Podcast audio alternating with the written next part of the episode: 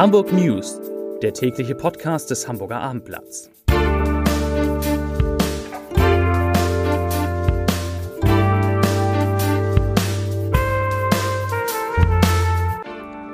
Herzlich willkommen. Mein Name ist Lars Heider und heute geht es um die große Demonstration, die Hamburg morgen gegen den Krieg in der Ukraine plant und für die Schülerinnen und Schüler den Unterricht frühzeitig verlassen dürfen. Weitere Themen Geflüchtete aus der Ukraine können den HVV kostenlos benutzen. Igor Levit spielt in der Elbphilharmonie die ukrainische Nationalhymne und der HSV hofft, heute Abend ins Halbfinale des DFB-Pokals zu kommen. Dazu gleich mehr. Zunächst aber wie immer die Top 3, die drei meistgelesenen Themen und Texte auf abendblatt.de und die haben heute alle mit dem Krieg in der Ukraine zu tun. Auf Platz 3, wie die Klitschko-Brüder zu Putins Todfeinden wurden. Auf Platz 2, Verwehrspiel. Bekommen die Oligarchen ihre Megajachten zurück? Und auf Platz 1, Anna Netrebko sagt Konzert ab und verwundert mit einem Foto. Das waren die Top 3 auf abendblatt.de.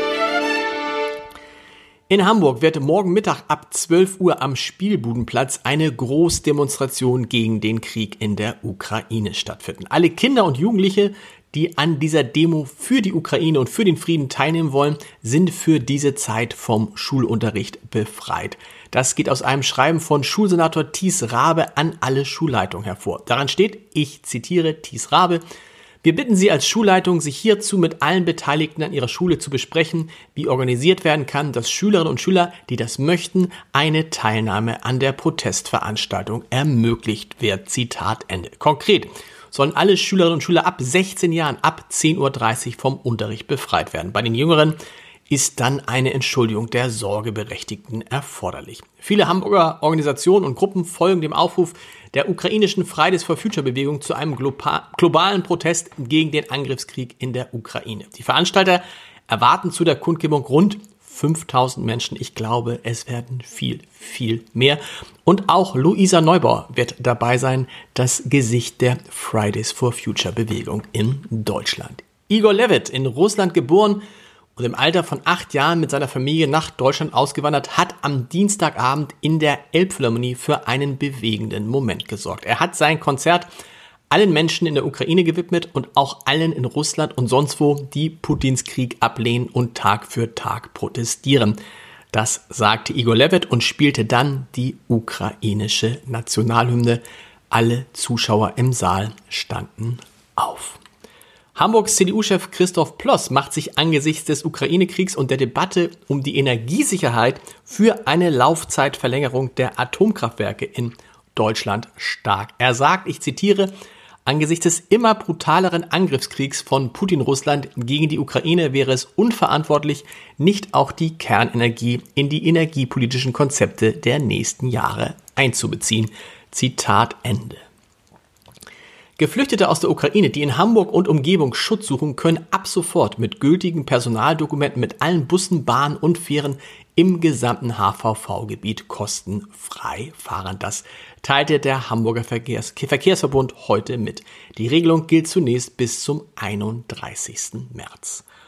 Und der Landesmusikrat Hamburg lädt am Donnerstagabend, also morgen Abend, zur Friedensdemo Singen für den Frieden auf den Hamburger Rathausmarkt eingesungen. Wird dort unter anderem Imagine von John Lennon.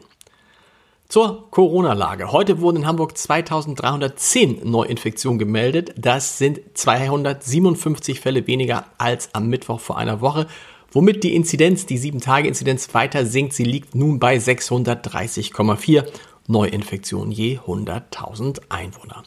Hamburgs Innensenator Andi Grote ist positiv auf Corona getestet worden. Dem Senator geht es aber so weit gut. Er habe nur leichte Grippesymptome und arbeite mit voller Energie aus dem Homeoffice heraus. Das sagte sein Sprecher Daniel Schäfer. Zum Sport. Nachdem der FC St. Pauli unglücklich gestern bei Union Berlin mit 1 zu 2 aus dem DFB-Pokal ausgeschieden ist, versucht jetzt der zweite Hamburger Verein ins Halbfinale zu kommen. Der HSV spielt um 18.30 Uhr im Volksparkstadion gegen Karlsruhe. Das Spiel ist nicht live im öffentlich-rechtlichen Fernsehen zu sehen, aber Sie können das natürlich verfolgen im Live-Ticker auf www.abendblatt.de ab 18.30 Uhr. Und einen Podcast-Tipp habe ich an diesem Tag für Sie auch noch. Die Rede, die Olaf Scholz bei der Sondersitzung des Deutschen Bundestages in der, äh, am vergangenen Sonntag gehalten hat, war nicht besonders lang, aber sie hatte es in sich, sagt Jörg Quos, Chefredakteur der Funke Zentralredaktion in Berlin, der heute im Scholz-Update zu Gast ist. Und diesen Scholz-Update, das hören Sie unter www.abendblatt.de slash podcast. Und morgen um 17 Uhr hören Sie die Hamburg News wieder an dieser Stelle. Bis dahin. Tschüss.